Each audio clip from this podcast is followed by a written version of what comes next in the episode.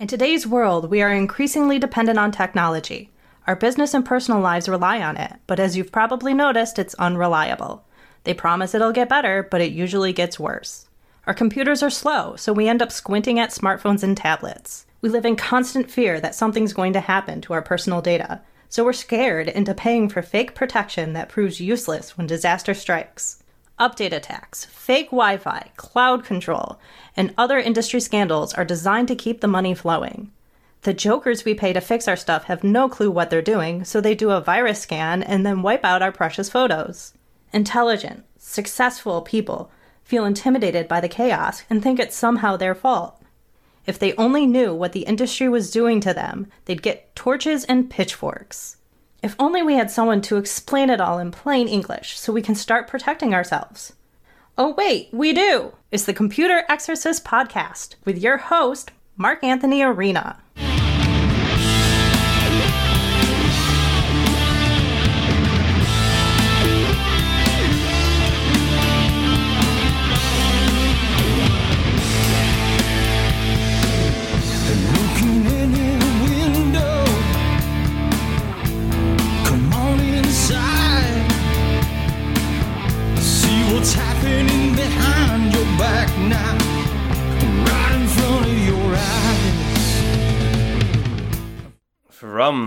Memorial microphone in my home office, overlooking the can of worms in downtown Rochester, New York, this is the Computer Exorcist Podcast.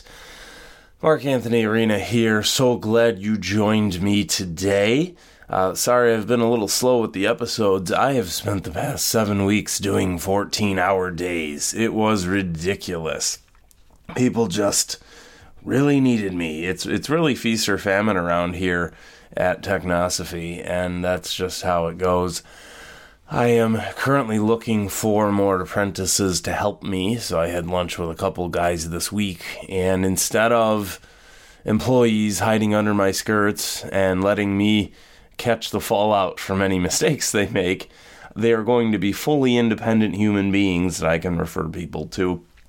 So about seven years ago, I reconnected with a high school buddy uh, who owns Pod Computers, and it's a normal walk-in computer store. He doesn't go to people's homes, but he's trustworthy. He's one of the only guys I trust. I trust him with my life, and so I send a lot of people his way. He's fully independent. People recognize he's fully independent. I recommend people to him. I say, look, this is my buddy. He's a computer store. He sells computers and he does physical repairs and they they get that clear distinction, right? He's not underneath me in any way.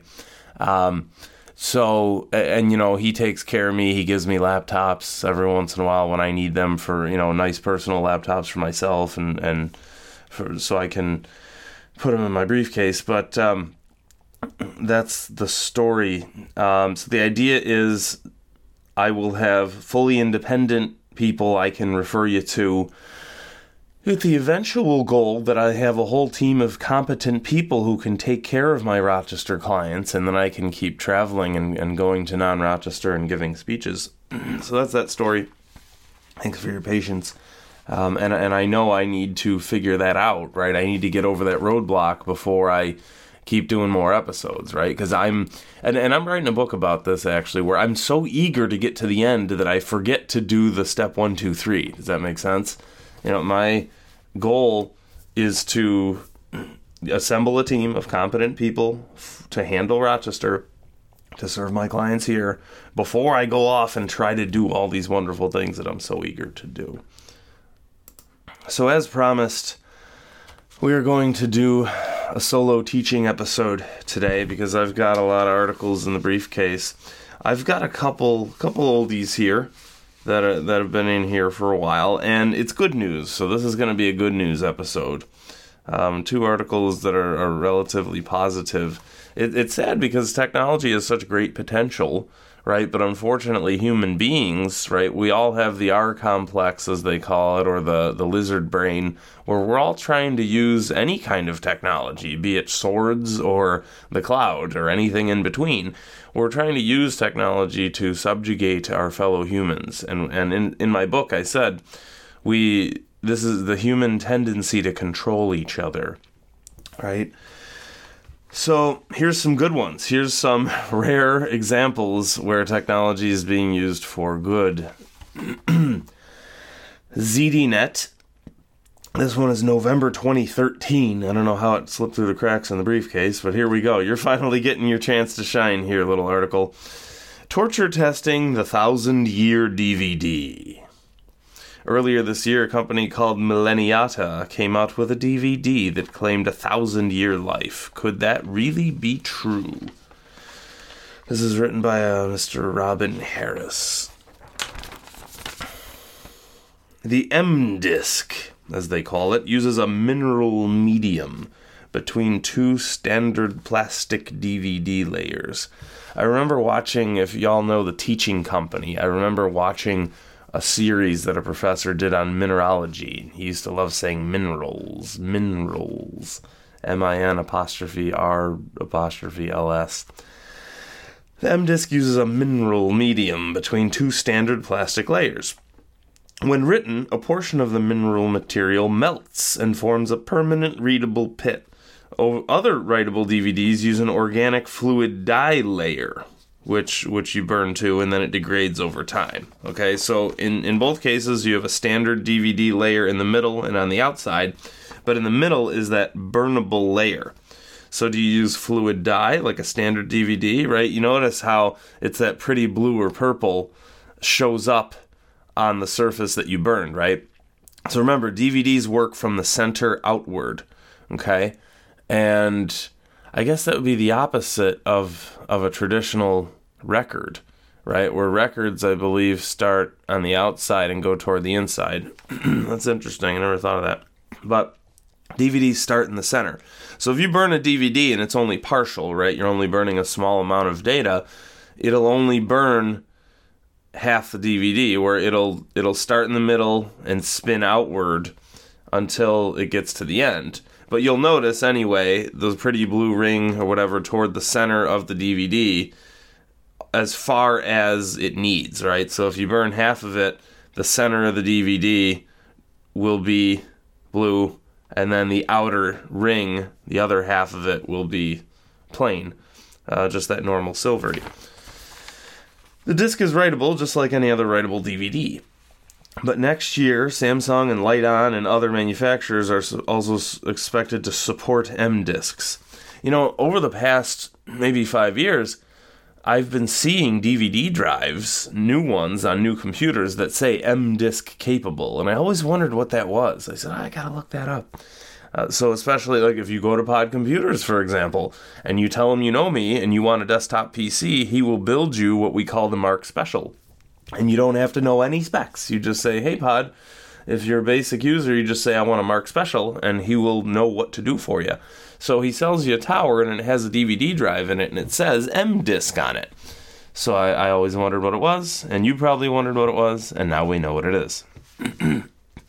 so the author says, I've heard promises like this before, and I wanted to test it myself. Millenniata sent me a, a burner and some M discs to try out myself. Standards based accelerated life testing is like any other testing regimen, right? Shout out to my clients Dennis and Debbie who have a business where they test products. Uh, they do torture testing, right? Superheat them, supercool them, uh, high atmospheric pressure to try to kill these products. Uh, and the manufacturers hire them to try to torture test their products. It's fascinating stuff. So, this guy is going to do a real life torture test. The use of elevated temperatures in disk drive accelerated life testing. So, accelerated life testing just means look, obviously, we can't spend 1,000 years testing this disk. So, we're going to superheat it and we're going to screw it around and smash it and do whatever we can to simulate a long life, to simulate a thousand years, to accelerate the test. Okay? Uh, the use of elevated temperatures in accelerated testing gives us hard drives that are much less sensitive to temperature. Okay, so they've done this for hard drives where they used accelerated testing and they figured out a way to make a heartier hard drive. But it didn't mean the drives were necessarily long lived. It just means they tested better. Good point. He's saying it doesn't mean they're actually going to last a thousand years because we won't know this. But if we at least do what we can, right? It, it just means this stuff will pass the test better. We don't know if it'll last a thousand years. Okay, fine. But we're calling it a thousand year DVD because it makes a nice headline, doesn't it? In my testing, I took a much more brutal approach. I did things well outside any normal testing regimen. Why? Because any consumer is likely to do things that the standards don't foresee, like sticking DVDs in a hot attic for 20 years. Uh, and I have to say, as much as I love old technology, and I always tell people older is better and older is safer, what I really should say is older is more ethical. Um, I do not like floppy disks and zip disks because they're utter garbage. Okay, floppies and zips. A lot of people will tell me, should I do backup on floppies or zip disks? it just doesn't work. I remember floppy disks dying after a couple of months of use, right? Or I keep it on the shelf and all of a sudden, sorry, too bad, it's unusable. it's just too bad for you. It was magnetic media, and maybe the film wasn't made that well that was inside of it. It was it was magnetic information stored on film. So it was it was very vulnerable. And you know, you walk it near a magnet and you're just toasted.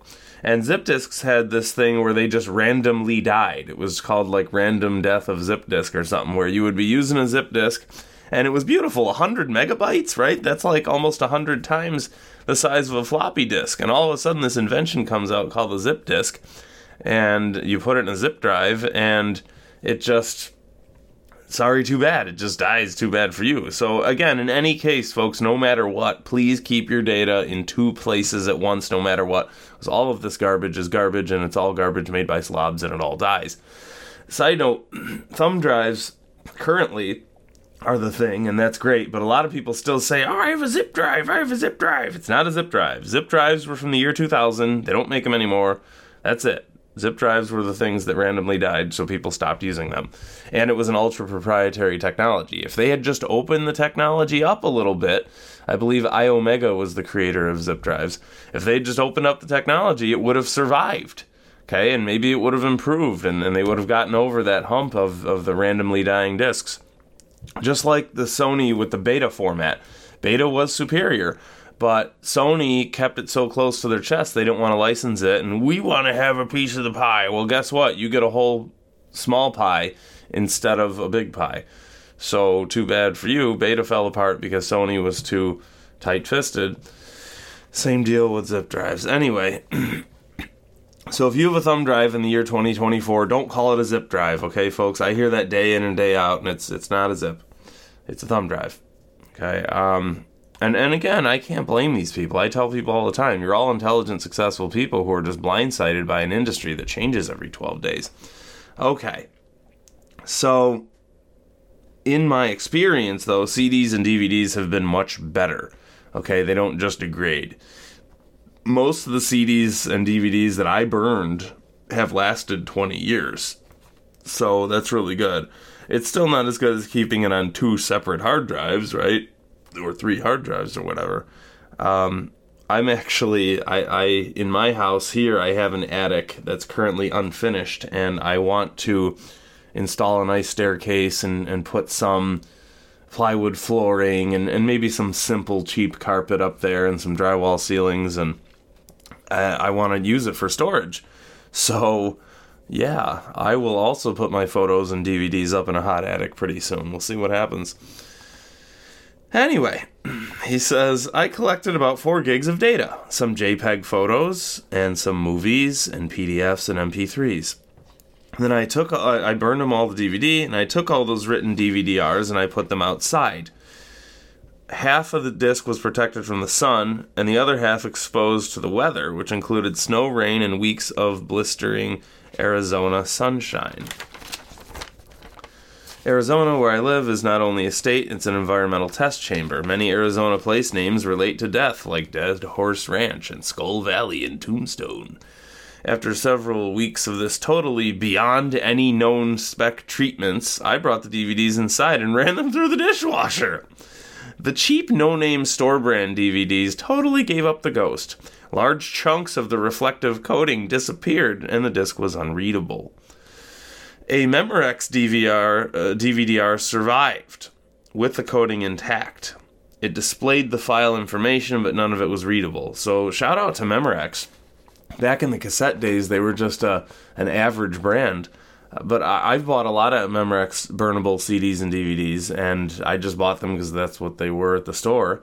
And luckily, with that industry, it's a commodity industry. It's it's monopolistic competition where they're all more or less the same, right? I don't have to bark at you about what brand of DVDs to buy. Luckily, I have to bark at you about what printers to buy, right? Anyway, so I, I love that. I go into a store and and there's no, nothing to worry about. You just pick a brand. And imagine that. Imagine that. All the brands are actually reputable. Imagine. so he says the Memorex survived, but it wasn't quite readable. Again, that's that's among the basic DVDs. Okay, that's among the standard basic DVDs with the writable dye. So that's pretty good. Among the standard DVDs, the Memorex kinda sorta survived the Arizona Sun. So the M discs not only survived, but all the files were readable. Aha! Amazing, he says. The M disc team has done digital civilization a real service by building a reliable digital archive medium that is cheap. It's just over $2 each and widely usable with current technology. That's huge. Color me impressed, he says. So that's important here, and I learned about this in Dr. Hull's class when I was in business school, and it's so, so relevant. It was a class, I think it was called Innovation Management, and he talked about the, the technology industry and there's a lot of terms right? Like enabling technology right? You couldn't have a smartphone without the enabling technology of a high-end lithium battery. Does that make sense? It's a technology that enables your dream to come true. Okay? The other thing is we talked about installed base right? This there was already an installed base right? Where many many or most people already have a dvd burner Okay, any computer built after 05 or 07 had a DVD burner built in, right? It used to be a luxury. It used to be, well, we'll give you a CD burner, but a DVD burner is extra. So, anyway, most people have a DVD burner uh, from 05 to 2013, right? And then 2013, we, we started to see them fall off, which is sad, but it's already there. It's widely usable with current technology. So the huge thing here, the reason why MDisc didn't just fizzle out as some obscure footnote is because they made sure these discs were compatible with current DVD burners. Yes, sure, you want to buy one that's certified for MDisc, as we talked about, but it's compatible with your current stuff. That's huge, okay? Dr. Hull taught us. Installed base is huge. If you already have an installed base, great. If you're coming up with a new product and a new DVD reader and a new system and a new, right, like zip drives were a whole new everything, new discs, new readers, new everything, then you're swimming upstream because you have to sell this idea to the whole earth right? Whereas this, you've already got your foot in the door. People already have DVD burners, okay? So making yourself compatible with what's currently out there is a huge lesson, okay? The problem is the universe hates your data, and until now, we've had few strategies for overcoming that. Okay, right? The sun, the rain, the humidity, right? I've been scanning hundreds of family photos and I'm putting them together in archive discs of those for my family. Until the M disc, I wouldn't have bothered because there was no trustworthy media to put them on, right? Um, and again, you could put them on several copies of hard drives and then just move them forward, right? Every year you could copy your stuff and, and just keep leapfrogging and just buy new hard drives and just copy your stuff forward. That's what I do. Um, and another note here that, that I remember seeing in the year 2000, Kodak had an archival grade CD. Leave it to Kodak to take a beautiful idea and totally abandon it. Um, it was called Kodak Gold CD, and it was projected to last 100 years. Okay, so I wonder how those Kodak discs are doing because they're already 20 years old. So that that's a good test right there. Is to say, hey, folks, look, we got these discs. They're about one fifth of the way through their projected life. How did they do? So, yeah, nice job, Kodak. You, you could have kept going with that, and, and I hope you're still selling those gold CDs.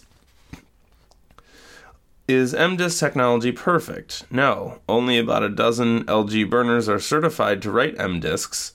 Okay, again, they they could all work, but they're only cert- only certain ones are certified. And although other burners may be able to, another catch: M discs may not be readable by every DVD player. Okay. And by the way, almost all new DVD players are, and, and DVD burners are M disc certified, so that's something, right? Um, so M disc might not be readable by every DVD player, but given the ubiquity of DVD readers, I don't think that's much of a problem. If one doesn't work, try another. Okay? He says if you have data you care about, the M disc is the only uh, care about keeping for decades, the M disc is the only game in town. Here's a huge thing. I was talking to a buddy, my buddy John, who runs a uh, video archival company. He he digitizes people's home movies, and he said, "Marc, we use tape backup." and he said these tape backups are, are certified to last hundreds or thousands of years and all that. And I said, that's great, but here's the problem with tape backup there's no installed base. Okay? There's no, you can't just take one of these backup tapes and shove it into any normal PC, right? I mean, 30 years from now, we're going to go to Goodwill to look for old 2024 computers that could read DVDs, okay? None of them will have tape backup drives, I guarantee you that. Here's the other problem with tape backup drives. Instead of actually having logic, nobody in this computer industry has logic. So every year they come up with a new tape backup standard. Okay, real smart guys, real smart to have these tape backups that are so certified. You know, the film inside of it, the writable media inside of it is guaranteed to last a zillion years, whatever. But the drive itself, every year at least, they come out with a new style, a new format, a new shape of tape. Okay, so every year it's a whole new tape drive. So already there's a low installed base where only a tiny number of computers have a tape drive in them. But it's is it the 2013 tape drive or the 1991 tape drive or the 2014 tape drive? Nobody knows. So it's utterly pointless. What good is it to have a, a beautiful piece of magnetic material, you know, a backup cassette tape that key, stores all sorts of data in it, hundreds of gigs of data for cheap, but then you can't read it, right? That's the beauty of what this guy is saying here with the M discs is that they'll be readable by many DVD players, and there's probably millions of DVD players in the world, if not billions.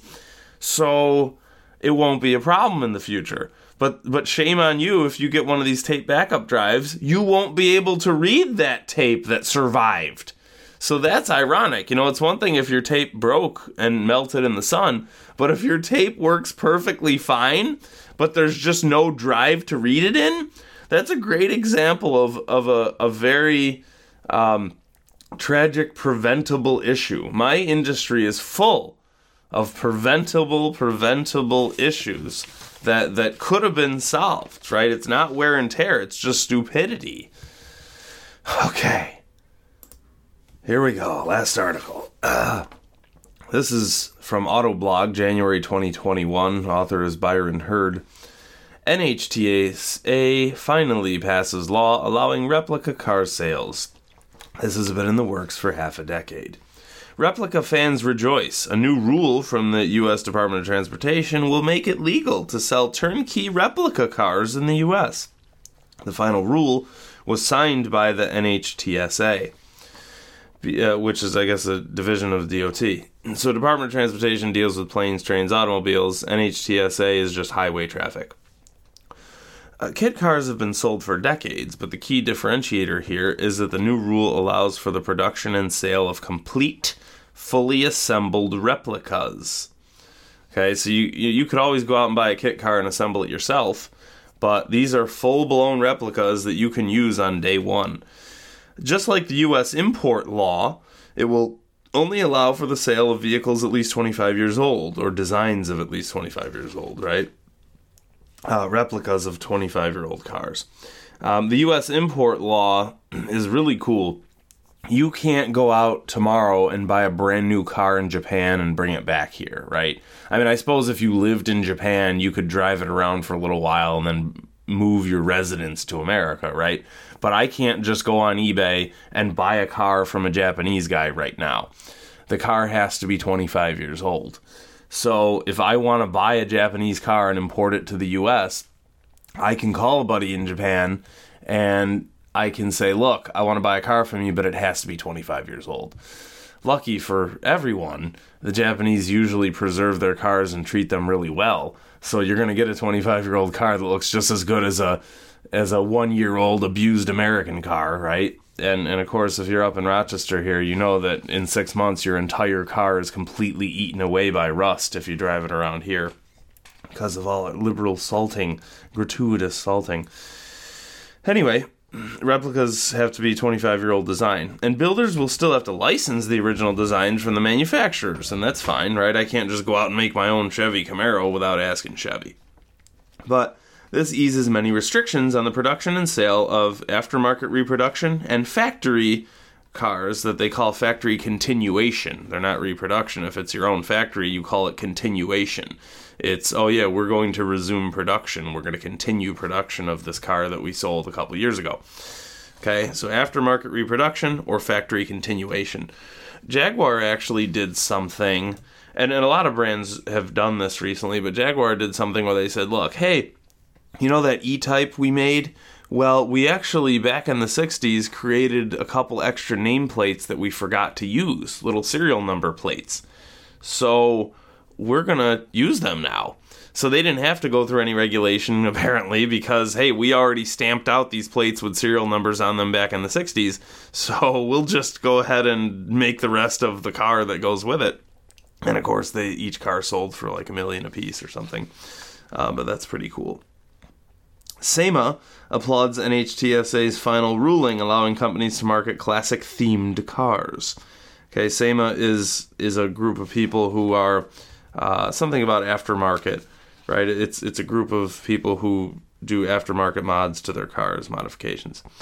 Um, and and in my opinion, actually, this is like Hollywood, where Hollywood has completely run out of original ideas so at this point, all movies in Hollywood and all TV shows are just killing shows because they have no idea what to do because the people who the writers were raised to not have any kind of creativity apparently. So um, what's Hollywood and, and the TV world doing? They're just rebooting shows from the 80s except making them modern so they're stupid and pointless and you know it's like 80s shows except everyone kills everyone. Oh, depravity.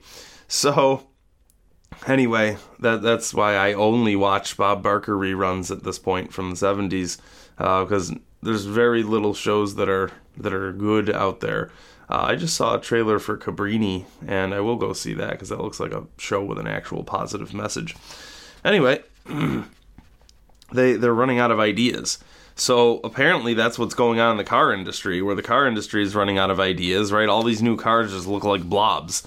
And they feature batteries and they feature cloud control. So it's all the cloud control is an anti feature, really. But they don't have anything new. They don't have anything exciting like the old cars. Um, I highly recommend watching the movie Gattaca. It's one of my favorite movies. And in there, it's supposed to be the future, right? The middle 21st century.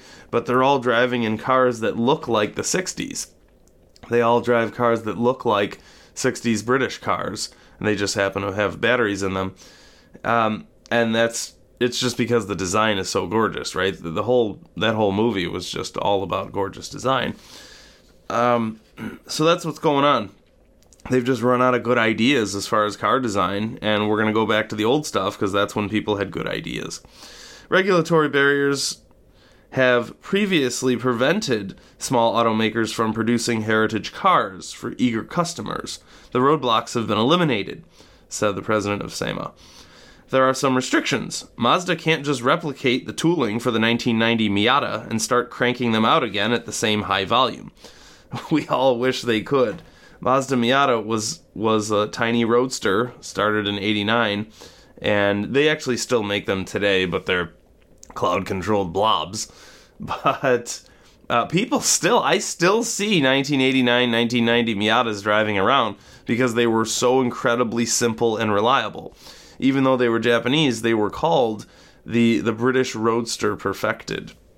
So they took the idea of that tiny British drop top with a with a five speed, and they made it reliable. Really, so manufacturers are limited to producing just 325 examples a year, and the engines must conform to current model year emissions.